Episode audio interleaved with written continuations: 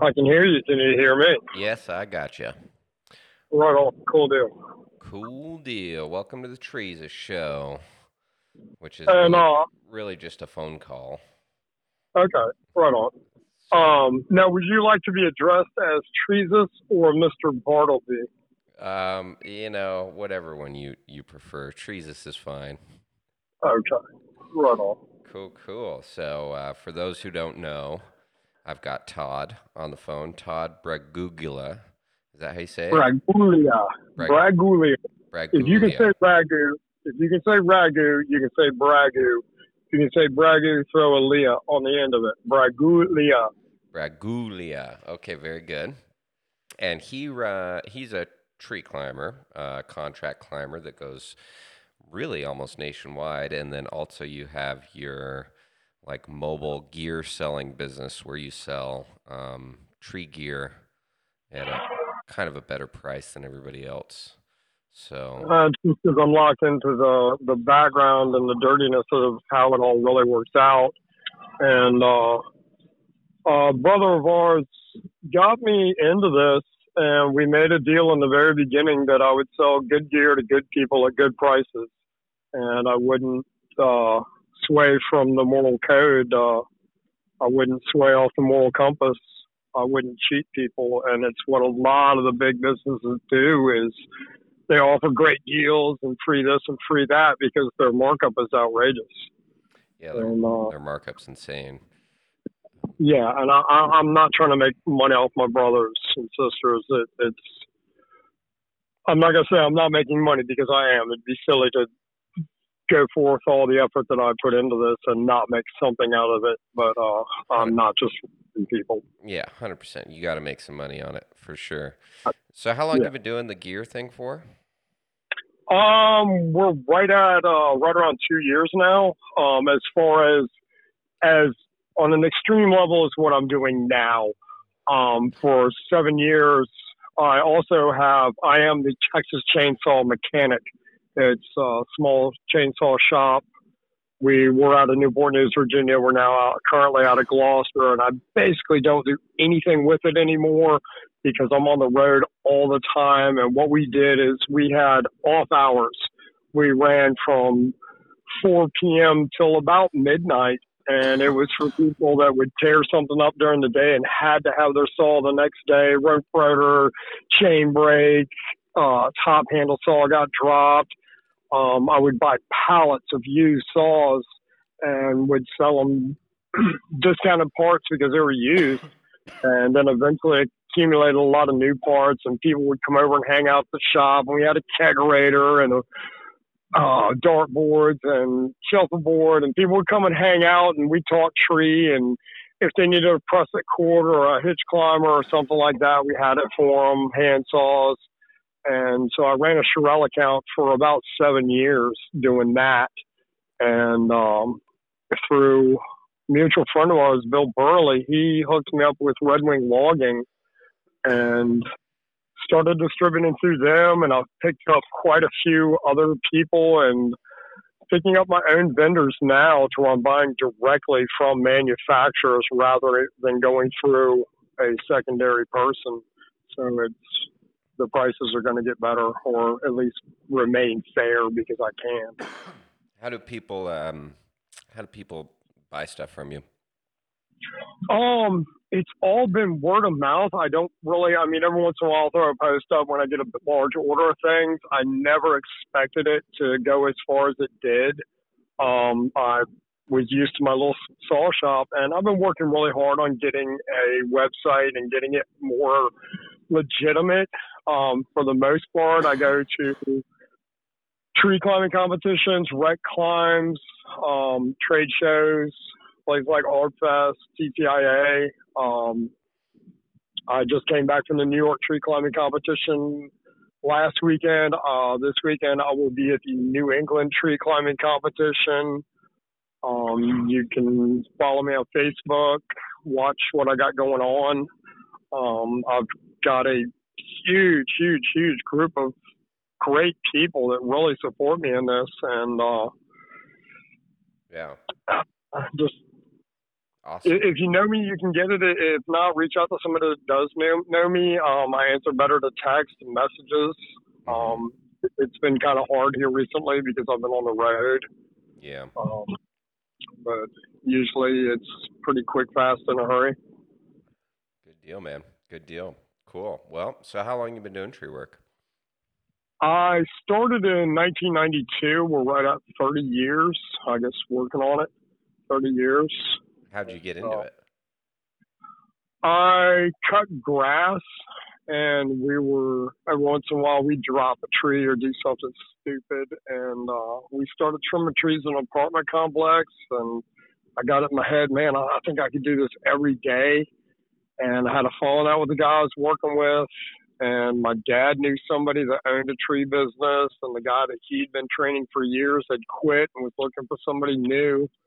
And so I went to work for him, a gentleman by the name of David Douglas, and he was a Colonial Williamsburg arborist, and he really gave me a great foundation, introduced me to the teachings of Alex Shigo right off the jump, and proper pruning techniques.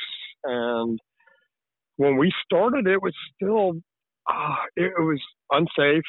Um, we were climbing on three strand Dacron, uh, single snap hook, um, just saddles. Very few people actually had harnesses. Yeah. Um, nothing compared to what we have now. Um, it was a lot of one handing. It was um, a lot of tight quarters. Everything had to be blocked down a fireplace, chunks into a flower bed.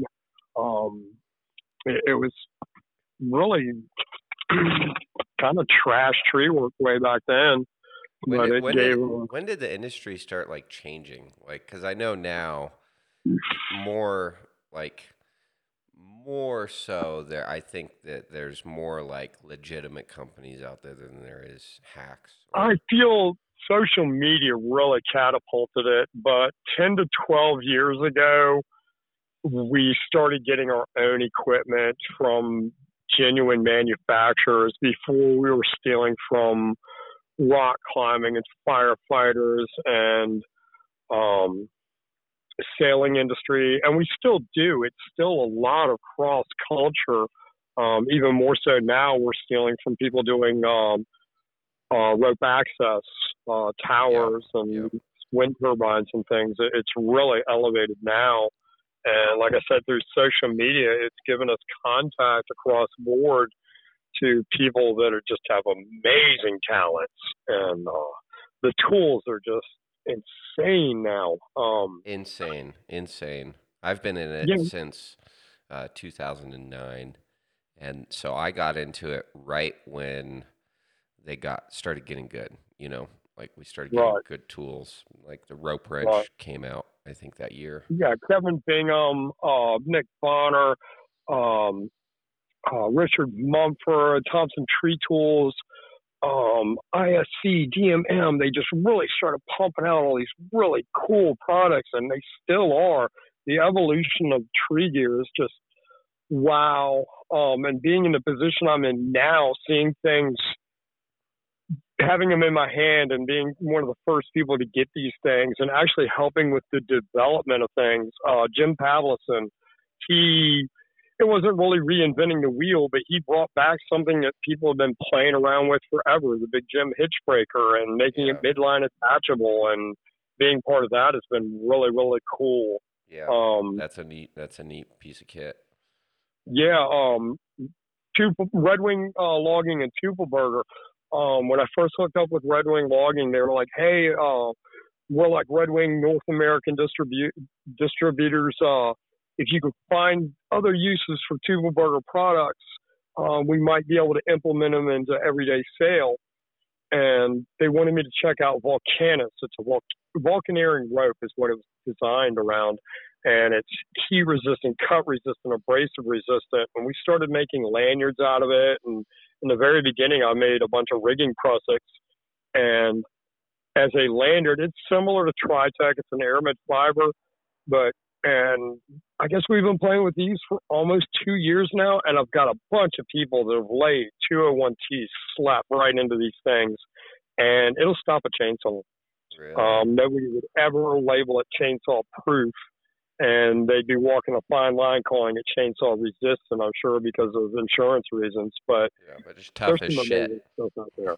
Yeah. It, it, it's amazing. It really, really is amazing, and it's something to do with the aramid fibers. It just it, it's slick and it. I don't know. It'll bind a chainsaw though, and uh, I handed them out to a bunch of people. Uh, Andre Sprague, Joey Hooks, a bunch of other people, Tony Namchowski, um, big hand of people got them in the very beginning. And I know people are still running those first ones. Um, even more people laid Sugois into them, whacked them, cut the covers, shortened them up, still running them. Um, hopefully one day we might be able to get something like that into production. I don't know. It may just be a Red Wing thing. Maybe Teufelberger will pick it up. I don't know. But it's cool being part of something like that. Um, I never saw myself ever in that position years ago, and I wouldn't be in that position had it not been for social media. Yeah, I can say say social media has put me in a position that I would not have ever guessed on. You know, um, it's it's Absolutely. it's an interesting thing. Yeah, it's like a it's like a double edged sword, I guess you could say. Well, it's a fickle critter. If you it, eh, you can play it. Um, I I play the the social media and the live. Um, I started reaching out to people. I would go to like an uh, Arbfest. Um, a big start of it was TCIA, where I first met you, and I still hold it near and dear to my heart the first time I met you. And I'd missed John Stedman by a matter of moments. Yeah. And my next instance was Arbfest East. And I met Bill Burley, Ryan Torcicollo, J- Jared Albertina, Brandon Hoggard, Brandon Steedman. Brandon Hoggard, he walked through the door with open arms. And uh, we've been friends ever since. Brandon Steedman, we're on really good, friendly uh, relation. Um, I've gotten better acquainted with Ryan Torcicollo. I would like to get better acquainted with Jared Albertina. Um, Bill Burley. Bill Burley opened a ton of doors for me. After Arbfest East, I reached out to him, was like, hey, man, um, I, I'd been climbing SR, uh, moving rope system. I've been on a moving rope system for 27 years and was like, hey, man, uh, I'd, I'd like to come on a workation, man. I'll even come work for free. Just help me get dialed into SRT and was supposed to come up here to Rhode Island, where I am now, working for Jake Manfredi. And um, the company I was working with, one of the employees killed somebody on a bicycle, and I ended up being a material witness and couldn't make it up here. And I called Bill and was like, "Hey, look, fell through." And he's like, "Well, it's kind of cool because I'm heading out to California. Can you get to California?" It's like, "Absolutely, I can definitely make it out there." Went out there, met um, Missy Sue, met John Stedman, um, Judge Hiller, um, Eric Palacios for the first time, whole bunch of big name people.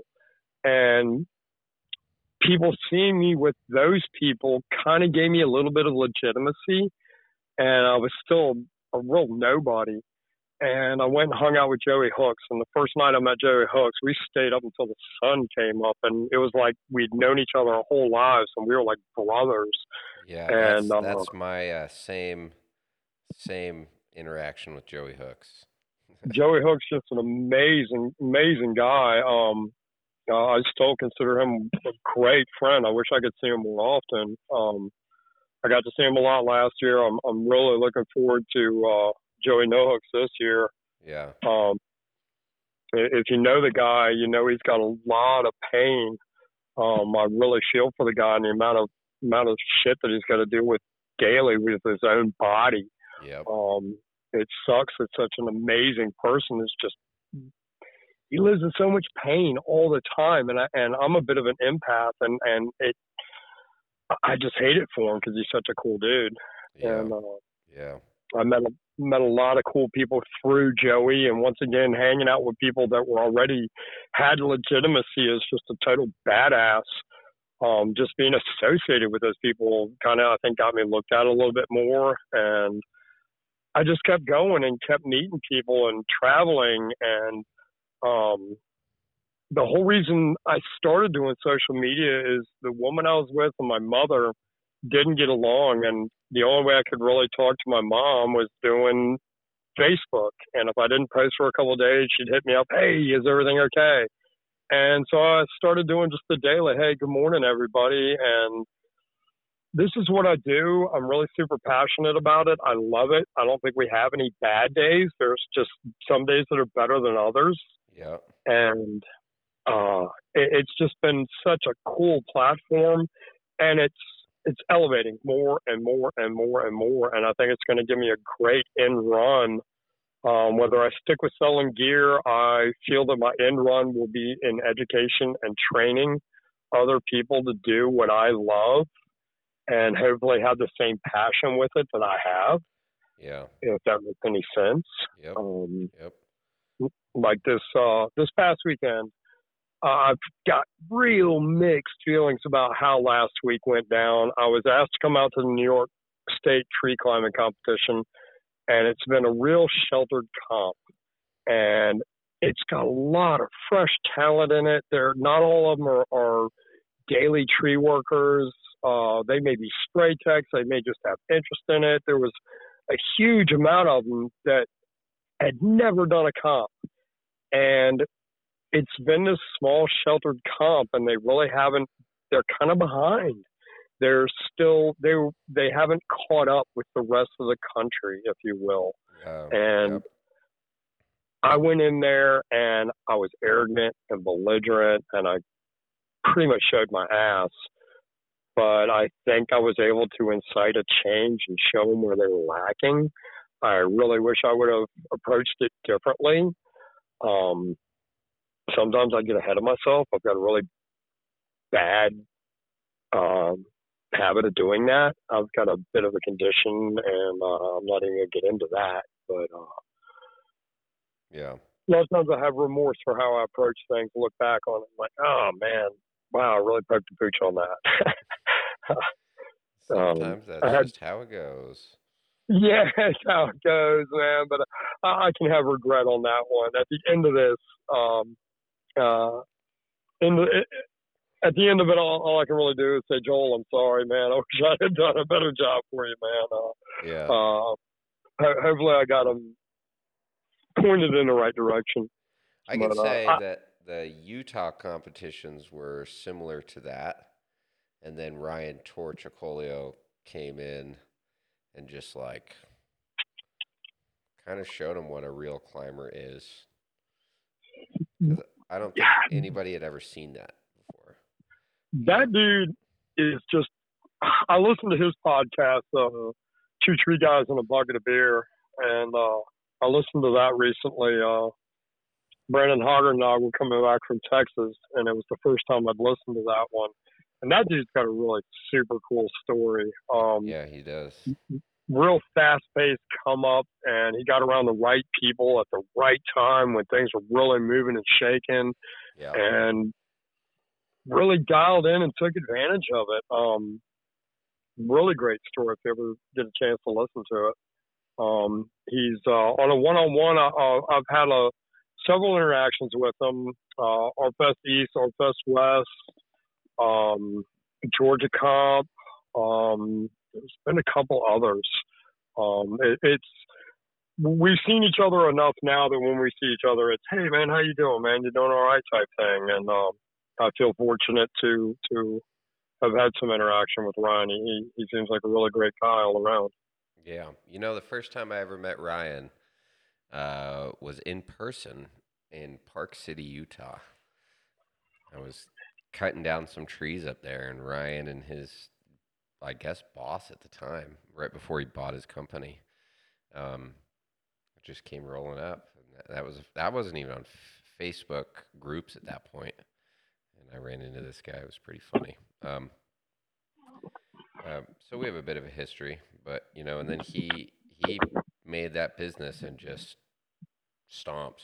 I mean, he made a real mega business and then sold it to SavATree.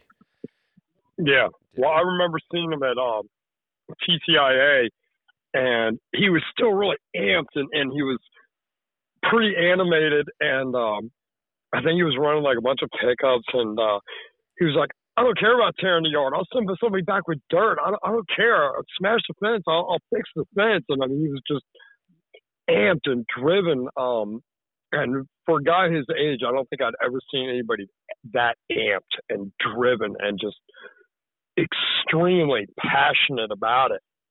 Um, it was really a breath of fresh air to see him Yeah. in person doing his thing, if you will. Yeah. And uh, he wasn't doing training or anything there. I just happened to run across him. It Was like eavesdropping on a conversation, and it was really cool. I was like, "Wow, listen to this guy." Yeah. And uh, he was like, "Fuck it, I'll buy another truck. I don't care." it was just cool. He was uh, very cool person to listen to. Yeah. Yeah, he's got a lot of knowledge. So, what Yeah. would you say is one of the most overlooked factors in the tree industry? Overlooked factors. Yeah. That's a good question. Overlooked factors. Hmm. Wow, that's a deep question. Uh, fool speaks quickly, a wise man thinks. Um, wow. Overlooked factors. I, you know, I had this question because specifically for you, because you and I have had some pretty deep conversations, I feel, in the past.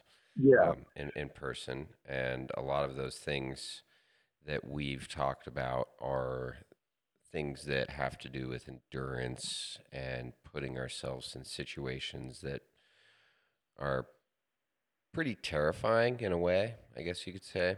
And like kind, kind of Yeah. ha- having that like want and that need to do that.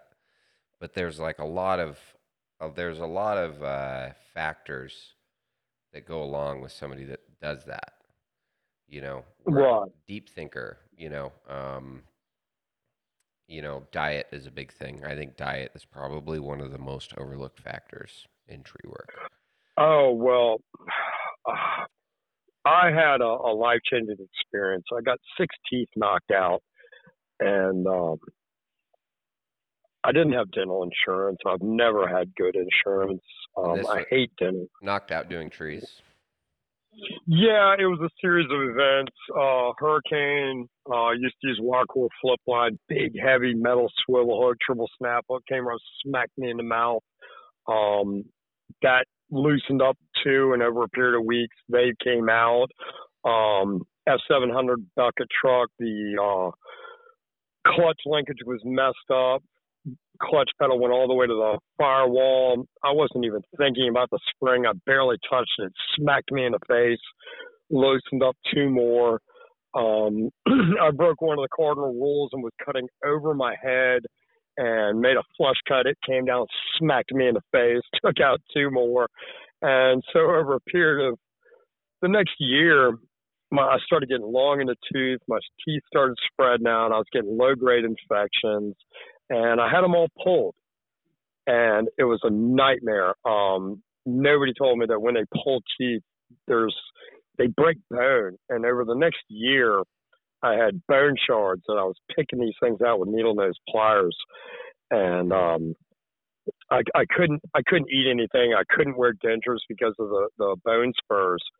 And even to this day, I don't wear dentures. I had them for vanity, and I lost them. Uh, that's a whole nother story. I was coming off uh, the Appalachian Trail, and I lost my teeth, and I just never bought anymore because I just really don't care. And I can eat a steak, I can gnaw an apple, um, but I started eating different food. I started eating a lot of fruits and a lot of vegetables. Um, I would buy all this fresh fruit and I would process it and I would freeze it and I would put it in a Ninja. And then my mom got me a Ninja Duo Fusion, and that thing would emulsify walnuts, uh, essential oils, and um, um, in combination with that, seven years ago, um, I mentioned earlier in the broadcast that um, I've got a bit of, of a condition. For most of my adult life, they had me on a handful of antipsychotics every day. And it was eating my gallbladder and Mhm. really messing up my liver, my spleen, my pancreas. And it took me about two years to come off of these government pharmaceuticals. And when I say antipsychotics, we're talking Seroquel, Klonopin, Haldol, Trazodone, Thorazine, um, just to name a few. And seven years ago, I quit taking all all pharmaceuticals. I haven't taken so much as an aspirin in seven years, and my health started getting better after the after the two years of get, coming off of these drugs and eating better and finding natural remedies, uh, plantain weed, um, um, stinging nettle, um, bloodroot. There's there's just so many natural remedies for just your common everyday things. Pineapple for muscle aches. Um, adding chia seed into your diet. Um, a lot of asparagus, spinach, broccoli, uh, dark green vegetables. Eat the skin. Um, lots and lots and lots of fruits. Um, coconut water. So many people don't realize they're magnesium deficient. Um, potassium, potassium easy to get in potatoes and uh, tomatoes and all your fruits and vegetables, bananas. Um, I try to keep a regiment of keeping that stuff in my body and um, learning things like um, if you cramp up, turmeric. Um, yellow mustard is a great source of turmeric and easy to keep with you on the job. You can just grab a couple extra mustard packets and keep them in the truck. And if you cramp up, two two tablespoons of mustard will take a cramp away so fast. Mm. But the problem that most people don't know is once you've gotten depleted, it takes 36 hours before you're back to full strength if you're on a good diet. And you've got to kind of mix things up. You've got to have like sea salt uh, is a great part of your electrolytes. Um, it's a lot of people. Oh, I'm drink water, drink water, drink water. All you're doing is flushing your system out. You're you're not really putting anything back. You've got to yeah put these nutrients back in your body. Yep. And um, well, and, you know, there's also something to say about that. Um, uh, you know, t- a too varied of a diet can can actually be detrimental to your health. But it, you know, um, it's it's really comes down to vitamins and minerals. That's what that's really what what you're losing. You know, um, yeah. doing this work constantly, yeah. and you're constantly stressing out your muscles and and putting them in shock. You know. Yeah. Um, yeah. So you know. But I'm not gonna lie. Um, I gotta diet something, and I love to eat. Um, I'm not a drinker. I mean, uh, if if I'm amongst friends, I'll drink a beer or two, maybe. Um, I'm an occasional smoker. I'm not a. I don't sit around and just cheap pot all day. I don't get up smoking. Um, if I don't have it, I don't care. Yeah. Um, uh, I quit smoking. Uh, Treepalooza, Andrew Bayless pulled his dunk shot on this freaking bucket, and uh, he's got this goofy 30 foot lanyard, and I was busting his chops about it, and everybody else is struggling to get this bucket. He goes up and just throws his alley oop with his 30 foot lanyard, cruises right up there, hits the bucket station. I'm like, I don't give a shit if I get any other station. I'm getting this bucket station.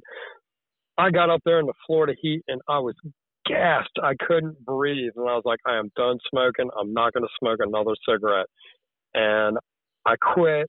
And I'm not going to lie, I cheat every once in a while. I still love the taste of a cigarette. I hate the way they uh-huh. smell, but I love a cigarette every once in a while.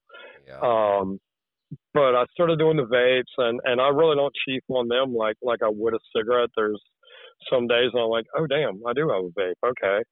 Um, other days when I'm stressing, I'm on that thing like a like a porn fluffer.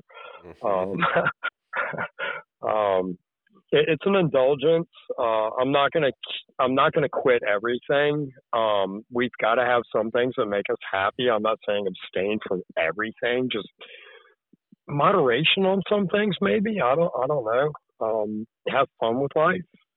Um, but but diet diet is so so important, and it's so easy.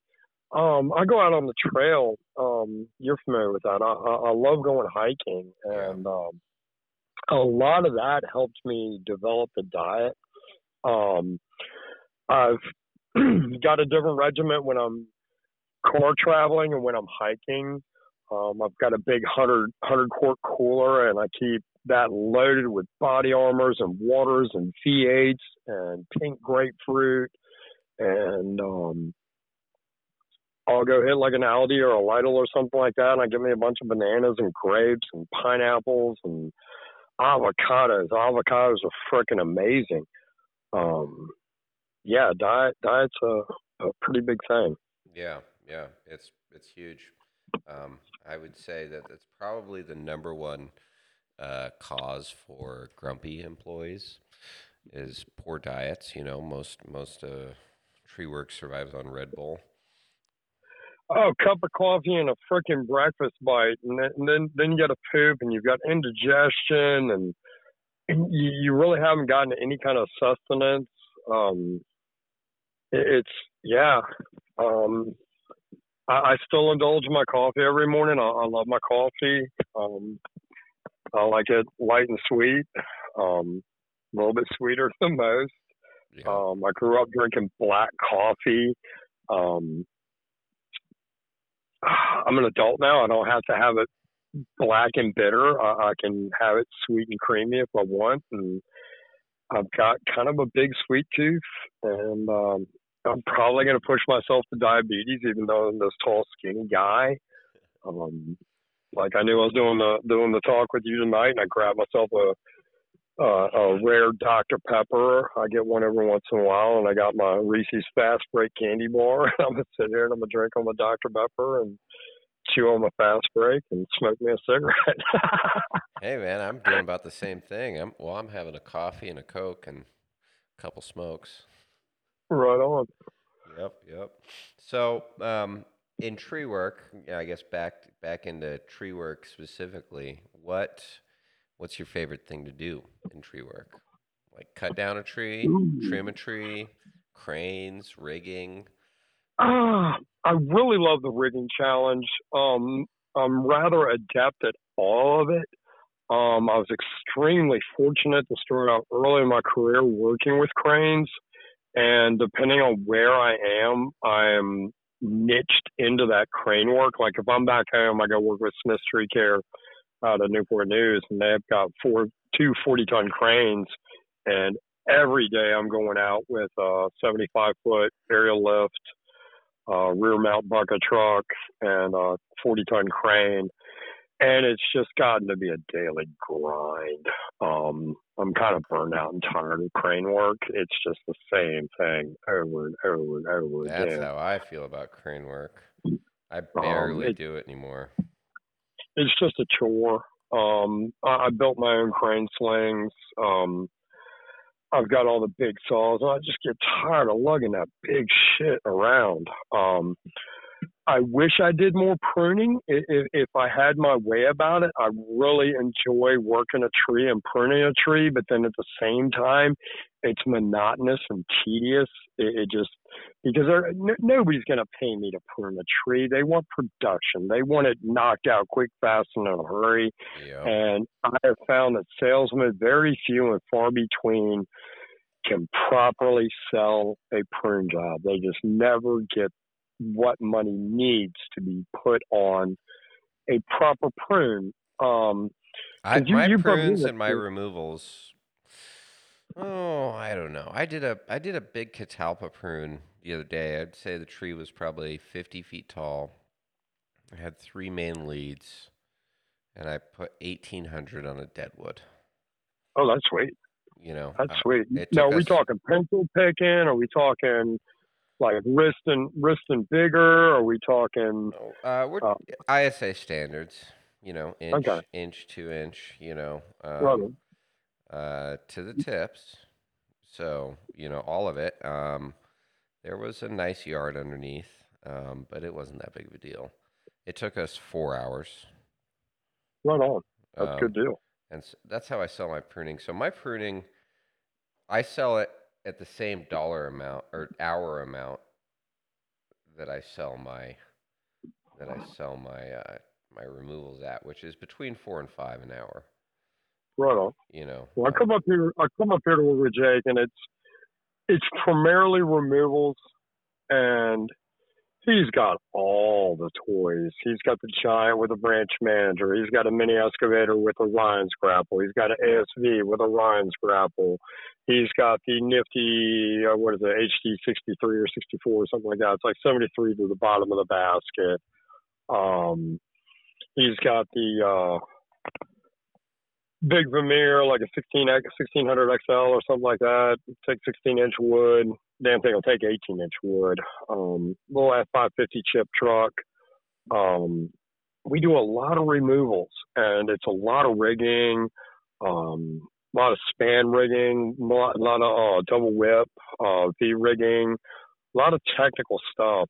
Um, the trees up here, they're really deceptive. When I first came up here, I was like, oh, there's no tall trees in Rhode Island. Yeah, there's some tall trees in Rhode Island. And they're uh, a lot of codom, uh, triple dominant stems. Um, they're, they're broad and spreading and they're fun. Um, big, heavy oaks. Um, we, we do some cool work up here. I, I really enjoy and and when it comes to tree work, it also really depends on who I'm working with. If I had a a good crew to prune with. Like if I had another climber that was eh, better caliber than me or coming up learning, I think I would have more fun doing pruning than just hey, you almost done up there and you look down and everybody's on their phone and they're waiting on you to make a mess and you're trying to rush through. I, I don't think that would be fun at all. But if I had I hear stories people working with like Forrest McCullough and Kevin Mabry and I know I went and worked with Chris Coates, and I had a blast work, working with Coates. And um, he he's he does a lot of pruning and um, some really technical stuff. He, he's a blast to work with, just because of some of the jobs he pulls off. Yeah, um, yeah, yeah. He gets some good ones. I, I think the crew really matters as well. What I'd rather be doing. Oh yeah, um, hundred percent. No, quite all right. Okay, so um, I did have a question for you. Uh, first crane job. When was your first crane job? And do you remember it? Oh yeah, absolutely. Um, was working with civil service um, on Fort Eustis. Uh, it's a Army transportation school base in uh, Newport News, Virginia. They had an old link belt 40 ton crane. And we were at the commissary parking lot. We had three huge oak trees and back then, everything was done on cable sling with a with a shackle, and you had uh, the shackle was actually in the belly of the sling. Both eyes had to go to the hook, and you choke back to the slings. It's kind of hard to um, visualize, I would guess. and we knew nothing, so it was single choke pick everything. Um, that was as far as the first one that I did that I performed. Yeah. Um, the guy I'd worked for before, Dave Douglas, I'd watched him do a few. Um, I actually passed out from heat exhaustion doing this huge cottonwood. I've been over to pick up 050 or to fuel up an 056. I stood up and just completely passed out. but the first one I ever did was uh, it would have been 95 90, 1995, somewhere in there. Dang. Um, Dang, I was five years old. That's hilarious. Damn, a little bit of history. Yeah. A little bit of history. And uh, yeah, I didn't really get good until I got with a guy, Phil Hinton. He's passed on now, Ham Roads Crane.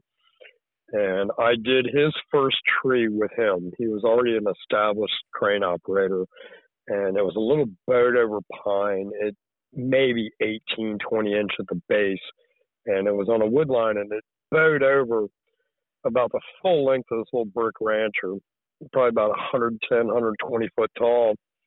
And he comes out with a little Grove 35 ton crane. He's like, So, uh, do you know what you're doing? And I was like, Not really, not on something like this. I, I, I really don't know. And he's like, Well, I think my crane will handle it uh, let's see if we can just scan this thing back up and uh, and go from there. And stood it back up, whenever just cut it off the base, laid the whole thing down. And um, the next time I worked with them, they were doing a road widening project down in Hampton, Virginia, and we were right on power lines, and we had to be a lot safer. And we hit the power lines, blew a transformer. Um, and I got to work with this guy on and off with different companies, and I ran my own company for about five years. Oddly enough, we were the tree people them them as well, and I'd get them a couple times a week, and I'd just line jobs up because it just made it fast, and I, I could go in. And we started developing tactics, and we worked together so much. And um, the next thing I knew, we were both at Smith's, and we had a little Grove, um, little triaxle. Um, it was a 38 ton. It had like a little bit of an extra counterweight. And working with him every single day, I built my first set of crane swings and really dialed in our picks. And uh, we didn't have any communication headsets or anything like that. It was all hand signals. And we just got dialed in with each other, and they just got smoother and smoother and smoother. And then I got hooked up with Red Wing Logging. And on a visit to their shop, they took me to the splicing department and they started showing me Dyneema. And I was like, man, I'd love to have a crane sling built out of this. And the top ring is a double loop of half inch Dyneema. Each leg is 18 feet long. And at the top, it's got a, we started out with all gear rings and then switched over to Alaska so the eye splices wouldn't knock against each other. And got a, a spliced eye at the bottom, and I covered them with a. I cored out Dynasorb, yellow Dynasorb, and used the outer covering of three quarter inch Dynasorb to cover the half inch. And once I built those, each leg was good for like 9,000 pounds. And they were lightweight. And it was, I was so used to those big red 20 foot slings and they were just unbearable to maneuver around in the tree. Oh, and once I got to yeah. Dyneema, it got to the point where when we did have communications, crane operator would ask me, Hey man, is it cut? And if it didn't pitch or yaw, like I would start off like an undercut and then come back and cut. So it was kind of sitting on a shelf, kind of like a chisholm cut. And, um, and if I didn't see it pitch or yaw, I'd just cut the thing off. And I've had many operator ask me, "Do I have it?" Yeah, baby, she's all yours because we tensioned it up a little bit. Um, the glory of uh, rotating cables, you can watch the becket, and every time it spins around, you know you got a couple hundred pounds on this thing, and um, just you do them over and over and over and over again, man. It just becomes second nature. And here recently, I don't even use the crane slings. I go up with uh, two eight foot nylons and a 12 foot nylon. And if I need the slings, I'll break them out. And I can do so much with just a single or two slings. Um, I see people like double picking limbs all the time, and I'm like, man, you could just put one sling right there and just pick it out. yeah. And um, I'm real big on the pick and deliver. Uh, give give your groundsmen whatever they can handle. But Smiths, they invested in a little mini excavator, and we got a Brushman 1890 with a 275 horse engine, uh, 40 yard chip truck. And when you got a 40 ton crane, 75 foot lift, mini excavator, yeah, there's not much you can't give them and they can't keep up. Um, you, you can really put down some big trees with the right right stuff. Yeah, and with the right crew. Oh yeah, I mm-hmm. know the feeling, and I love it. You know, but at the same time, I've been kind of taking it chill, and uh, and that's been fun too. You know well, that's what I've been doing on the road. Is is I get burned out. I if I get, feel like somebody's taking advantage of me, I'm like, eh, I'm I'm done here for a little while. And they'll call me and blow my phone up and like Smith cut my pay by fifty dollars a day, cancel my insurance, um, took me off the books, want to start ten ninety nine to me. I was like, you know what? Time for me to hit the road. And I came up here. I'd been invited by Jeremy Arnold and then later on Denny Bear and uh, Fran Dried Tree to come help with the New York State, and it was I tore. Uh, you got your meniscus, ACL, and some other tendon in your knee, and mine is the other one. It's the inside. I was doing Mac ISA work climb. Last climb of the day, I got my foot placed in a crotch and I twisted and I felt it pop and I was supposed to be out for six to eight weeks. And the second, after the first week, I was ready to go back and do something. Second week, I did go back and start. I worked for Smiths for like two weeks, and that's when they pulled that. And I called Jake and was like, "Hey, man, can I come up?" And he was like, "Absolutely." And so I ran up here, worked with him for a week, went to New York, come back here for four days. On to New Hampshire or uh, Massachusetts, gonna go hang out with Andre for the weekend. Andre Sprague, amazing individual. Um, go do that. Come back here for a week, and I'm gonna head home. and hang out with my lady and my dog. I haven't seen them in a long time. I really want to see my family. Um, and after 30 years in the industry, I'm finally going to go get my ISA certification. Um, a lot of people doing it for bragging rights or whatever.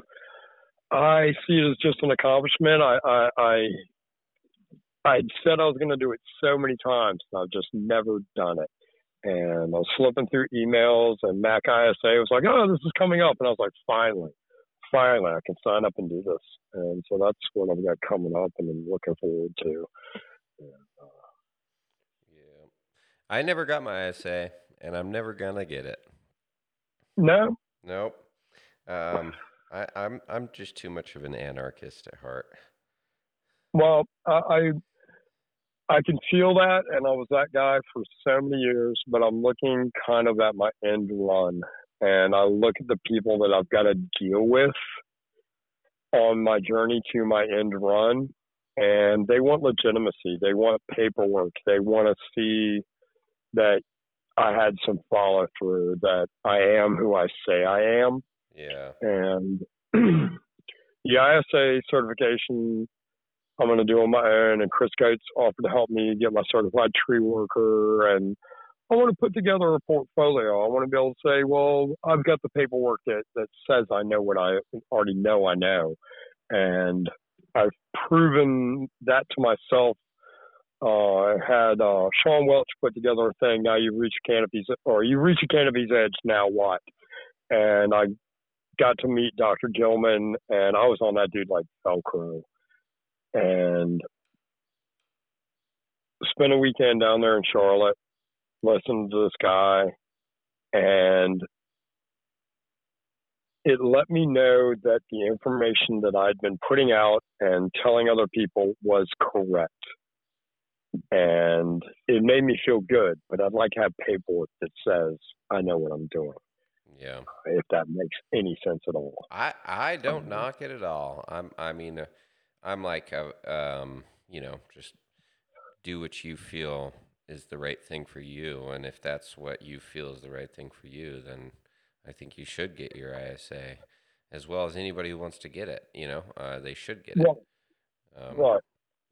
It, it'll never be something I throw in somebody's face. Well, I'm an ISA certified arborist. I'm not that guy. I, I, I, uh, I, I take more credence in essentially a lifetime of work that I've done, what I've actually experienced hands on, what I've seen, trees that I've pruned 20 years ago. I can go back and say, hey, look, see where we made those cuts and it all goes back to the origins that when I first started doing it, I was introduced to proper pruning techniques then.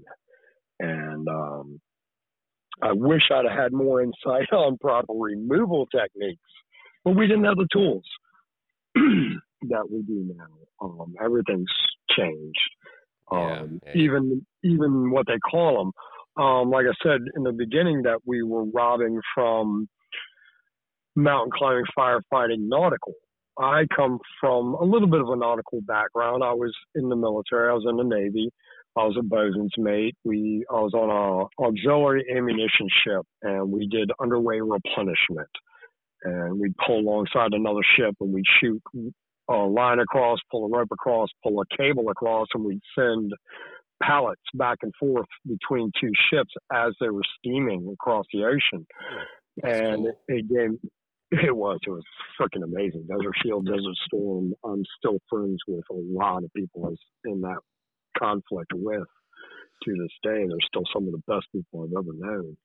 But it gave me real insight to doing trees. Um, like people call it V rigging. We called it yard and stay, and it came from the yard on.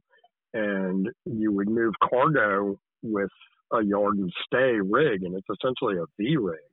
Um, to me, uh, span rigging. Span rigging was totally foreign to me until I went out to California with Bill, and we were doing the campfire in Paradise. And it was the first time I'd done a spurless removal. It's the first time I'd seen span rigging and was able to actually perform span rigging. And now that's one of my favorite tricks in the bag is is a span and a double whip for removal. Yeah. I can use smaller cordage and take stupid, disgusting pieces. Um, I can re- uh, redirect them out with a tie back or a tie to. I can strengthen a unit. Um, and a lot of that came from hanging out with people like Josh Burr, Chris Coates, um, just to name a few. Josh, Uh, Josh Josh Burr is is ridiculously good. Oh, I love that guy. Oh my God, I learned something every time I get to hang out with Burr. He's he's by far one of the over the last couple of years. He's one of my favorite people to hang out with. I, I just love that guy. Yeah, He he was here for a so- couple weeks. I saw that. I was so jelly. We talked about me coming out when he was out there, and just I run such a full schedule. And right now, I have just I've literally driven the wheels off this car. I've developed a shimmy. I know I've got to rebuild it before I come out to the redwoods this year. I'm getting ready to fly out for uh, Treetopia. I'm taking my lady out to the Bay Area. When I was in the Navy, I was actually out there, and she's like, "Oh, you got to take me out. I want to do this. I want to do that." I'm like, "Hell yeah, let's go!" So we're gonna yeah. fly out for Treetopia, and I'll come home. I'll be home for just a short period of time, and then I'm driving back out. Um, uh, there's, and I'm gonna make it a long journey because I want to. I don't want to just go out there. I really want to hook up with uh, Daniel Goss, Michael Teller, one of those guys, Trevor Alton, and be like, "Hey, man, put me in something big. Let, let me do something just ridiculous out here." Um, I'd like to come hang out with like you and Scotty Steiner, uh, Walt Sanders. I, I've got to meet that guy in Mm. person. Walt's Um, a beautiful soul. Yeah, yeah, um, definitely stop super awesome Lodge. guy. Every experience I've had with him online, he just seems like just like you said, just an awesome soul. I Yeah. really, I dropped the ball on the way out to Wichita. I did Wi- Wichita and Nam, and uh, I was, I was there. I was right up the road from him, and I just, I wanted to get back home, and I, I feel like I slighted him by not going and seeing him. Um, that's a regret I have and I hate living with regret. So I am not going to go cross country again without stopping in and seeing Walt either on the way out or on the way back. That's And one so thing I've learned as a traveling arborist is you need to take time to stop uh, Oh, and, and see I, I do some touristy shit. Um, I do a lot of touristy shit. Um, um, Leonidas, uh, I I know I'm butchering his name, Leonidas Ladarsky or something. Uh, he's in Pennsylvania. Yeah, that's another guy I really want to stop in and see.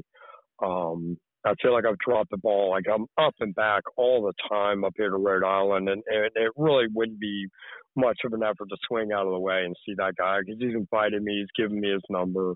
Um, Paul Clayton, I had an opportunity to see, stop and see him at his place, and um, Paul's a good guy. Paul's a great guy. I've I've run into him a couple times. I think I met him first at Triapalooza, and then he was there at Rick and Fingers. Um, but he invited me to stop by, and I was there late, late, late, late night, and the GPS signal around his house really sucks. And it was so late, I didn't want him to like have to come out and meet me somewhere. But GPS dropped me off like in the middle of a cornfield, and I'm. I- I'm I'm paranoid schizophrenic, and I was like, yeah, they're getting me out here. They're gonna kill me. There's there's no way I'm fucking doing this. And I I was like, nope, I'm going. I, I'm continuing on. And um, You know, oh, I couldn't. if you don't want to, uh, you don't have to. But I have an intense interest in mental health and arboriculture. really, I do. So you don't have to talk about it, but you just mentioned, you know, yeah, it's um um like I said, seven years ago, I came off all the pills. yeah, and it has taken a lot of behavior modification. I still um, I don't have a lot of impulse control when it comes to my mouth um, and acting out. Um, I say inappropriate things and catch myself later on. Um, especially if I'm passionate about something, I really blurt out some inappropriate shit. Um, I had a recent experience. Well, we're not even going to talk about New York. Um, Arbfest, Arbfest East, this last one. Uh, Scotty Olson, great guy. He came up and goosed me like at the beginning of the show, and I had told myself I'm taking selfies with as many of my friends as I can, and I missed a bunch. I always do, but he he'd come up and goosed me, and I missed my opportunity for a selfie. And we're at the brewery later on, like a like one of the after party or whatever, and he's standing there talking to Jackie Fink, and they stopped talking. And as soon as they stopped talking, I was like, "Hey, Scotty, I missed my opportunity for a selfie." And the first experience that Jackie Fink has to me, she's kind of short of stature, is my back like right in her face and me taking a selfie of with Scotty. And she was like, Are you serious, motherfucker? And I was just like, Oh, I am so sorry. Oh my God, I am so sorry. And it was like immediate regret and um, she was super cool about it. And we all three took another selfie. And like next day, she came up to me at the Teufelberger booth and just kind of melted me. I, I felt like such an ass. Um, but uh, yeah, I can tell you some creepy stories about that. Um, Joey No Hooks climb. Um, Daniel Goss, Michael Teller, uh, Scotty Steiner, Andrew Bayless, um, I think Andrew Andrew had actually gotten sick. Andrew was in the house. Um, Joey, uh, Christian Hammond, um, um, oh dang it, what is his name? Super, super, super cool guy out of Carolina. Um, Aspen Bartles, mm-hmm. and um, um, oh gosh, I can't remember the other guy. Um, he worked with Bob. He was with Bob's groundy for a while. Um, gosh, I can't remember his name, but it was him and his wife. They were, or girlfriend, I think it was his wife, but they were out on the pier fishing. And the scenario that I had in my mind was that he was out there chumming for alligators. He was bringing in alligators, and they were like, "Hey, Todd, we're going to go out here and take a selfie." And if you look at that picture, I am at the back of the crowd, and my eyes are damn near bulging out of my head. I am in utter terror. I just have it in my mind that they are just every one of going to stab me and feed me to the alligators. And the first opportunity I got, I was off that pier, and I deal with that all the time. I have auditory and visual hallucinations. I have wild, wild, crazy conspiracy theories. I have wild theories on life, the universe, and everything. Um, well, so I was watching. Sorry to interrupt you, but I was watching. No, no, no. Go for it. Um, I was watching uh, something recently on some declassified documents um, from the CIA and the Montauk Project, which is they made that Stranger Things movie out of it, right? Or sh- TV show out of it. But basically, they developed the technology to like beam radio through radio waves, basically beam voices right into your fucking head. Um, I wouldn't doubt if they could do the same thing with uh, with um, you know images as well. You know, so um, I tell people all the time my life is scripted. And I have this phenomenon where articles will slip in and out of portals. And Brandon Harder can attest to this. He has witnessed it firsthand. Other people have been with me and they've witnessed these weird anomalies of my life seeming as though it's scripted. And the only thing that they can't control is me and my actions. But just weirdness, weirdness, weirdness. Um, it's, I think it's part of the reason why I have the lifestyle that I do, that I am this kind of loner, uh, traveling tree cutter is the amount of mistrust I have. I love people and I want them to love me, but at the same time, I want to be alone. I kind of enjoy being on the ragged edge. Um, uh, I've got a lot of trust issues. Um, I don't give two shits about money. I don't give two shits about personal possession. Um, I've had and lost so much over the years that I, I, I know what it takes for me to be happy, um, and it's extremely little. Um, like right now, I'm sitting in my car, I'm talking to you, and I'm extremely content. I'm looking at my awning that I have set up with my hammock and my North American ring-tailed trash pandas, and um, I'm cool with the simple things. I'm cool with a great sunset, sunrise, uh, walk to a waterfall, uh, a long, impassioned embrace with another person, great conversation. Um, it, it, doesn't take much to make me happy or to keep me happy. Yeah. Um, work work gives me guidance. It gives me structure. It gives me a foundation. It gives me something to do. It keeps my mind from wandering. I can focus. Um, but I work alone in groups, and um, I make up weird scenarios in my head, and I make up TV commercials, and I don't know if I forwarded it to you. I forwarded it to a bunch of people. I posted it on uh, Tree Fuckus. Um, I always come up with just weird scenarios. Um, I, I have fun with life. Yeah. Uh, I didn't used to be that person. I used to be constantly on edge, um, argumentative. Uh, I got away from all that. I got away from the negativity. I got back to the simple things. Um, I would rather walk away. I'm a non-confrontational person.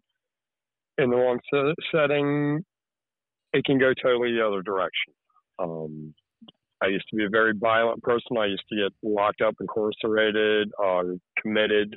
I've been in and out of mental institutions, um, in and out of jail. Um, used to do a lot of drinking and drugging. Got away from all of that. Um, I would never say I'm sober, but um, close. close enough.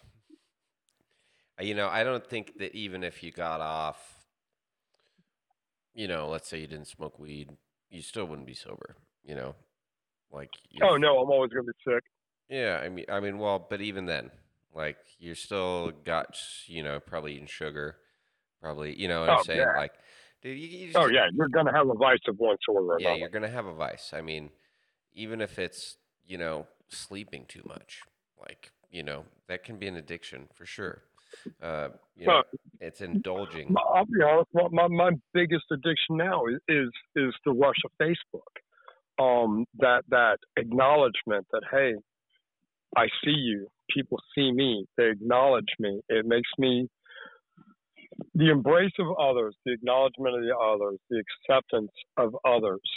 Um, because I am such a loner, going someplace the biggest high I get is going someplace and meeting somebody new and saying and having them tell me, "Oh man, I watch you all the time," and it's like, man, he'll like.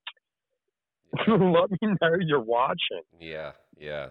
Um, one of the things I found is if you want to find out who your stalkers are, change your story, because not only does it show you how many people watched it, it'll show you who watched it. And so every once in a while, I'll, I'll just post a picture, post a video, and and I, I don't have a huge Facebook. Uh, I think I'm 1,200 friends. Uh, I go through and I purge uh, randomly. I'll drop 100, 200 people at any given time. And Facebook's far up along now that that I, I don't get a lot of uh, friend requests. If I do, it's it's usually spam. Um, somebody that I probably don't want to be friends with, and so I will throw up a list and be like, "Hey, can anybody vouch for these people? Are they cool?" And some people laugh at me for it, and then other people are like, "Oh yeah, you definitely got to have that guy. He's cool." And it's worked out for me, like Claude Pete. Um, if it hadn't been for Burr, I probably would not have accepted Claude Pete, and that's been a great relationship. Yeah, Clogger's um, cool guy. Or Pete, I guess. He's a great guy. Um, we've had some pretty decent conversations. I wish we had more. He was contacting me, and then uh, Dustin Dustin Goodman's a great talker. I used to talk to him like once a week. Um, I've had a bunch of people that just randomly out of the blue just call me up and it just blow my mind. Um, Anthony Crystal and Neve. I think I made a comment. Um, I forget where even we were, and I was like, "Yeah, man, some of these guys are like superstars, man." Um, I forget exactly how the conversation went, and um, it was like, "Yeah, people really look up to these people." And he, he got quiet, and he looked over, and he's like, "Todd, you know, some of us really look up to you." And it's like, "What?" And he was like, "Yeah, man, see an old guy like you still getting it like you do, man. It's really cool." And that's that's a it humbled the shit out of me that that here I am. For the most part, I'm, I'm a vir- virtual nobody in my own eyes. But then I, I run into these people at shows and everything else. It's like, oh man, I watch you all the time. And it's like, wow, it's pretty cool. Yeah, yeah. Facebook is it's it is cool like that. I like I like going in the groups and fucking with people. Oh, your troll shit right now is just uh, uh is top notch, man. The tree climbers page. Oh my goodness, man. Um, Yeah, yeah. I I- I'd gotten into it with Horace Jones, and I was out of sorts. I was in the wrong, and Horace set me straight. But um, I got pissy, and I dumped almost every tree group out there. Somehow, I was uh, I had finger swiped past Real Tree Men and Women, um, Drew Taylor's group. Yeah. Um, I'm still on that. Um, I had kept Tree Focus because that's uh, some pretty top notch people, and, and they really keep it in line. Um, there is no bashing. It's really just like, hey, uh, I got a question, or hey, what about this? What about that? Some really top people in there. Splice Rack I kept. Um, but pretty much nothing else. I dumped everything else, and then people started adding me um, back to things. Uh, Tree Gang, I kind of hover around in there and listen. Like if somebody has a legitimate question, I try to give advice. Um, the only one I really have might have regret for is, is Tree Life, and Gordon. Gordon was like, "Oh, you're back in," because somebody he'd said, "Oh, you you were trashing Tree Life," and I was like, "No, I said all tree groups are a dumpster fire, so I'm just not as blazing as others." And uh, I'd never singled out any group whatsoever, and uh, I even had like a top top badge for uh, answering questions or something in Tree Life. There was nothing negative against them. Um, Jay Nance, uh, Anderson really changed my life. He was one of the first people that like I, I got trashed. I, I can't even remember exactly what it was, and I lost my itty bitty mind. And next thing you know, ding, there's a message, and it was Jaden, and he was talking to me, and we talked back and forth, and it was right before he passed, and um, I went out and got my knucks done, kind of as an homage to him because he, he really, really changed the way I looked at a lot of things. And so it kind of saddened me when I dumped Tree Life. But what you've got going on with that Tree Climbers page is just hilarious. The Moonraker today, uh, I don't know if it was from today or whenever, but I saw it today. it was like, man, this is, Yeah. this is top notch, man. This is this is cool. I like that one and and and your your your throne. Yeah. Um, it looks like you were like a giant pondo or something. I was like, man, that is a dope picture. I don't care who you are. That is just badass. yeah. That was in 2017 in uh, Oregon. It was a, it was a white fir. Right on. Um, There's a that's what like a Dougie fir, uh, white fir. white fir. Okay. Yeah. Yeah, it was only like 120 tall, but it was a fat tree. I mean, it was a very fat tree. Yeah, it's girthy. It almost looked like it had a big codon stem or something. It, Yeah, definitely looked three like of a them. behemoth. Three of them. Cool. Yeah. Yeah, I want to get out there. Um, I'm not gonna lie to you, Scotty Steiner, Jimmy Grand, Daniel Goss, Mike Keller. All I don't know if Paul White was with y'all, Trevor Alden. I see y'all doing your thing up there, and I'm like, man, I want to get out there with you guys and rock sometime, man. It just looks like such a good time. The camaraderie just off the chain. Yeah, Um, it, it's it's it truly is the best on the West Coast, but it's also the most hardcore, like like hardcore, hardcore. Right. It's, it's like you know, take no shit. Everybody yells Right. at everybody the whole day in a nice way, I guess. But Right. it's like, right. Well, I, I, I, Bill gave me gave me uh, a great opportunity after the campfire, and I got to go do a little bit of playing, but we really didn't do anything serious. And then I got to go hang out with him um, up at Big Bear um, after the Apple Fire down. Uh, he he's based out of San Bernardino, and I uh, Gunsight Pass is where we were. It's like 19,000 foot up, uh, elevation, and everything was scorched. And it had exposed things that people hadn't seen in a hundred years. You could see like the old log flumes on the mountain, and the ash everywhere. It looked like a moonscape, and they're just notching and throwing, bore cutting these huge pondos, just laying them down one after another for Edison. They had like a transmitter or something. They had this set of power lines that had to go up to this thing, and it was just miles of trees, just knocking them down one after another. I was like, man. But once again, I didn't have any calls, and they want TCIA calls. They don't want ISA. They want uh, tree worker one, tree worker two, sort of like climber, this, that, and the other. It's like son of a bitch. Yeah, they want. Top go back out here, yeah. Yeah, if I go back out, I'm gonna have my shit. Bill gave me all the books, and I've got them all filled out. And I need to just be like, "Hey, Bill, send this shit in so I can get my damn patch." Um, get my little certificate that says I am the guy I say I am. Um, and that's another reason why I want to get paperwork is that I I can up the ante a little bit more. I can't I, I don't just have to come in and be like, look, I've got my own workman's comp, I've got my own insurance, I am a legitimate company, I am established. Uh, you can write the check to the tree people. You don't have to make it up to Todd Braguglia. You don't have to worry. You can 1099 me all day long. I don't give a shit. Um, I'm that guy. Yeah. Um, I'm, I am a real contract climber, but I also know I'm going to go out there and take a real bite in the ass on my pay. Um, I went and worked for two weeks with About Trees, and we had never talked about money, and I really didn't give a shit about it. But two weeks at About Trees, and they gave me a check for three hundred and twenty dollars. I almost wiped my ass with it, um, as a matter of principle. How did they get away with only giving you a check for three hundred and twenty dollars? Uh, well, we had never agreed on money, yeah. and I was kind of hanging out with Bill. And there was days that we didn't do shit. We rode around. We we went and did this. And we went and did that. And, uh, but there was other days I busted my ass, and uh, shit, I get paid more than that in a fucking day, man. Half a day, I, dude. That's yeah. My my half day rate is three fifty on, on for somebody I like. There's plenty of people that's like, look, my phone rings for you, man. If you're calling me, I want my five hundred dollars, and like there's other people that's like seven eight man. Uh you you want me to do that it's it's gonna cost you. Um you want me to come and do crane work? I want a thousand dollars. Um line it up accordingly. Uh you will make your money with me. Um yeah.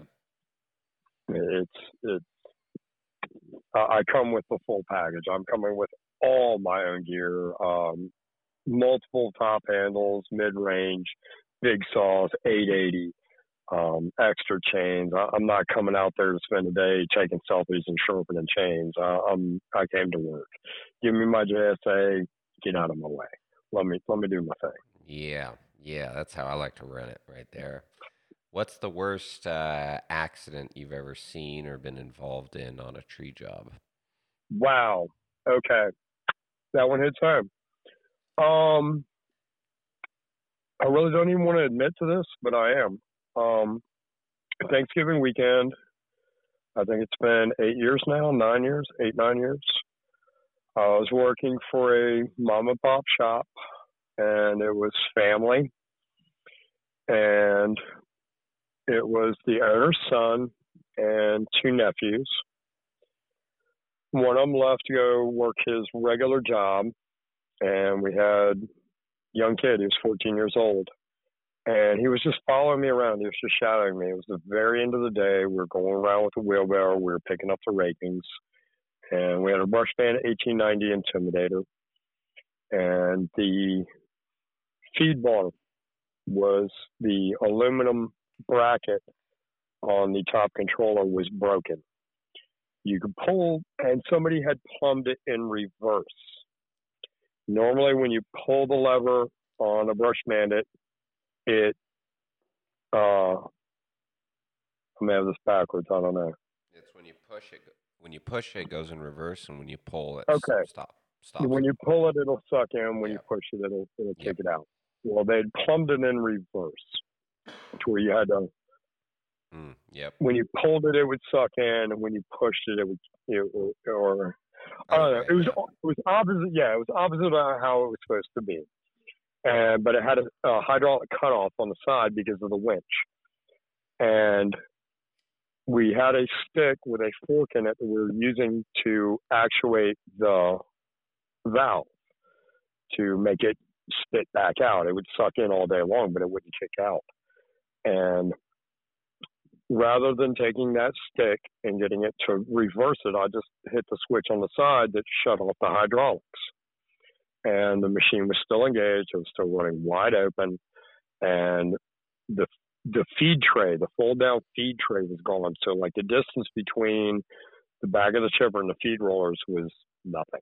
It was like right there in your face scary. and I'd turn the hydraulics off, and I'd remember him staring at these two pine cones that were in the rollers, and they'd been rolling, and we'd been using a plastic scoop shovel to kind of push the debris in, and I handed him the shovel, and he was off to the side of the chipper. He hadn't run the chipper, he hadn't done anything with the chipper the, the whole time we'd been out there, and the chipper's still running wide open, and I turned around. I had my back to him. I was about 15 feet away, and I heard the most god awful sound I'd ever heard in my entire life. Just this guttural, gurgling sound. And I turned around, and he's going through the chipper. And it got hung up about its waist. The auto feed kicked in, and then it ate the rest of them. And human bone is the brightest white you've ever seen in your entire life. And the smell. I will never forget the smell, and I will never forget the sound. And I remember hearing this screaming. And within a matter of milliseconds, I realized that it was me screaming. And the owner's son came over and he grabbed me and he hugged me. And I went over and I cut the machine off and I disengaged it. And he was like, What do we do? What do we do? What do we do? I said, We got to call 911. We got to call your dad. I went around told the homeowner, I said, Ma'am, I'm sorry. Uh, we've had a horrible accident. The young boy that was with us, he's gone. And she was in total disbelief. Everybody was in total disbelief. Called the owner. He didn't believe it. Uh, they sent out EMS. I had to open the machine for him. Um, I had the most horrible PTSD for two years. I remember I cried, just bawling, bawling like a baby for days. Um, they were feeding me Ativan. I was eating them like Tic Tacs, and it was doing absolutely nothing. Uh, I cried for days. I remember going to grief counseling with EMS and police officers, and um, people people quit their jobs. EMTs quit their jobs over this. Um, just most horrific thing I've ever witnessed in my life. Um, nobody should ever, ever, ever have to witness something like that. It was totally preventable. He should have never been on the job. Um, and I say that, and I look back at my own career. I remember my son getting chickenpox, and his mom couldn't take care of him. And we had him out on the job, and we put him in a vest and a helmet, gloves, and gave him a blower. It was like go over to that side of the yard and just run the blower. And people were like, "Oh, a kid should never be on the job." And I was like, "Man, sometimes, man, looking, I had to eat, I had to work, I had to do what I had to do, but this kid Yeah. should have never, ever been there." And I've replayed it over my head, and still to this day, I hate a chipper.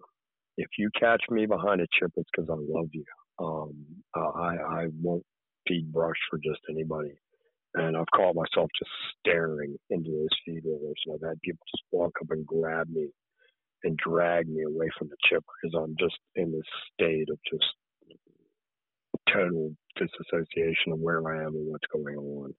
Um, I've heard certain sounds out of a chipper and literally just thrown up. Um, yeah, that's that's my worst. Damn. I've I don't think I've ever actually talked to somebody who's witnessed that sort of thing, and I would have that. That sucks, dude. I mean that that's just fucking shitty. How old was that kid? 14. Oh yeah, he was way too young to be on a job, huh? 14. He was like the owner's son. Um, his parents had both died, and the owner had essentially adopted the two brothers and the sister. And um, it was Frankie and Stevie and Fallon. And uh, Stevie had gone on to work, and Frankie was there, and um, somebody tried to say it was suicide, and I've heard all kinds of dumb shit. And the only thing I can think of is he hit that lever and he took that scoop shovel and was trying to feed those two pine cones in, and it grabbed that scoop shovel, and for some reason he just hung on to it, and it just drug him in. Yeah, yeah. and you don't you don't think that he he didn't try to end his own life? Ah, there's some controversy behind it. The owner's son was there, and um, the stepmother had denied him to go on a camping trip, and there, I really don't know the whole background behind it, but there was talk that it may have been a suicide rather than an accident. Hmm. Yeah, I mean, but I guess you'll never know, Never know. and and Never know. there's no point in speculating. But that does raise raise some really good points about chipper safety. You know, for starters. Oh God, yeah. For starters, you should never have somebody that's under 18 near a chipper. Not a chipper that, No, not a chipper like that. The table should have been there. The last resort stop should have been there. It should have never been plumbed in reverse. Should have never used the chipper. That the feed controller did not work in both directions. Um, oh my goodness, there's so much, and it's um,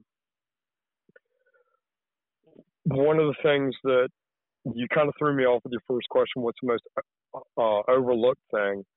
what is the one thing that that there isn't enough of training i can't count how many stories hundreds hundreds of stories of people oh yeah man they just threw me in this big truck and said well can you drive a stick shift? Yeah here's this chip truck.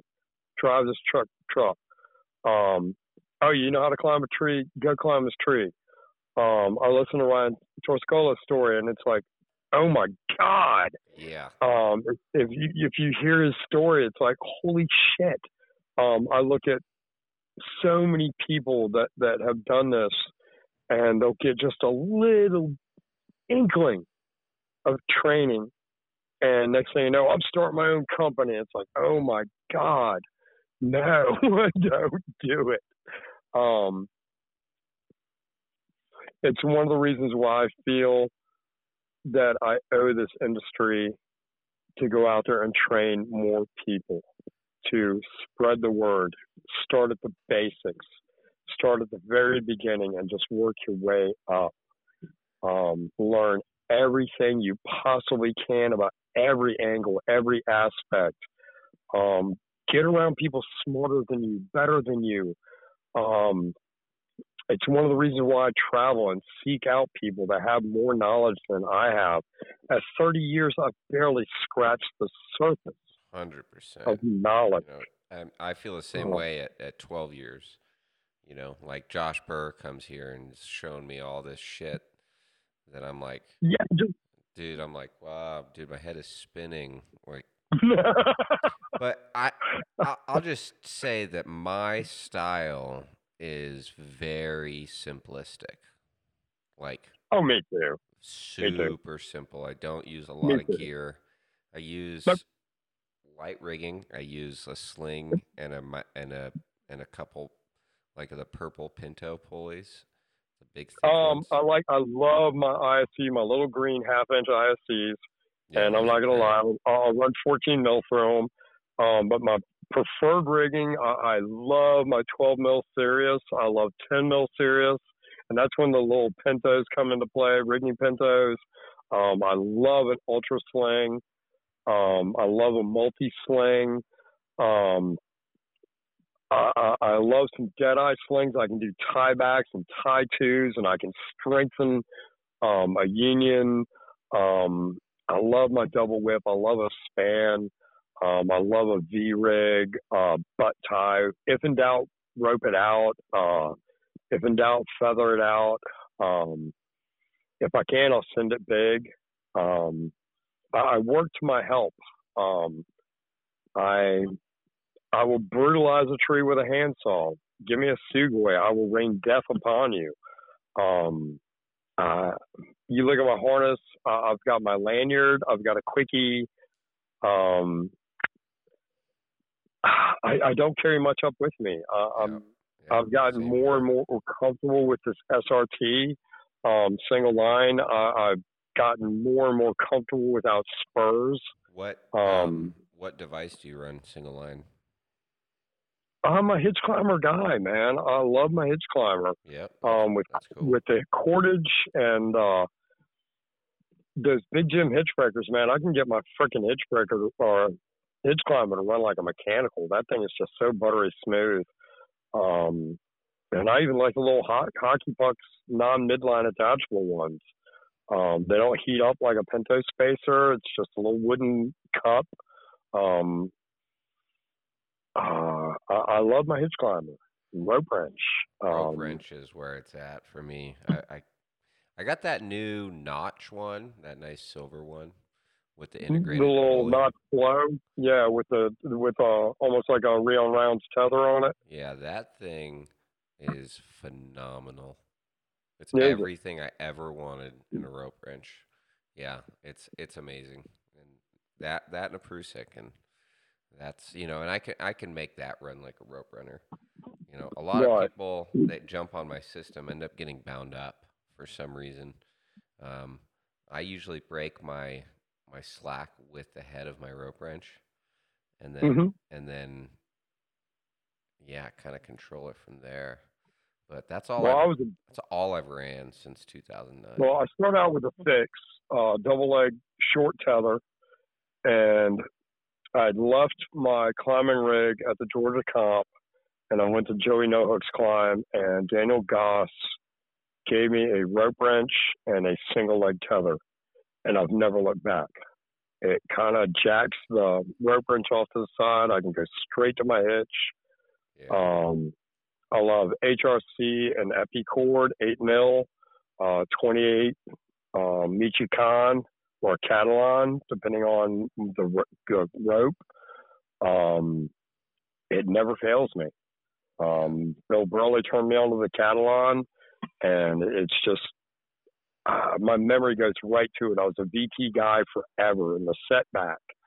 Um, always had to set the freaking hitch, and I, I don't have to do that with Catalan or the Michoacan. Um, they just lock right up. Um, I like the Catalyst. I like the MC Matt Cornell hitch.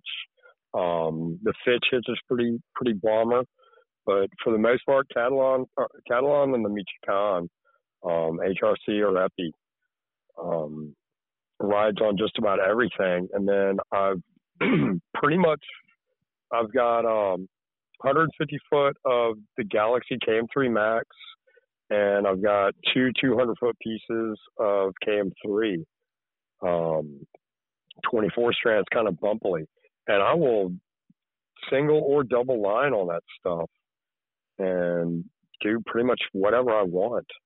And hanging out um, after Legends, I reached out to Chris Coates, and initially he didn't respond. Burr did almost immediately, and I went and did a rec climb with them they were both like 45 minutes late. We met them like in a middle school. I'd seen them online climbing in DC, and I'm thinking we're to do something super cool. And we're at a middle school, and I'm thinking, oh, this is fucking lame.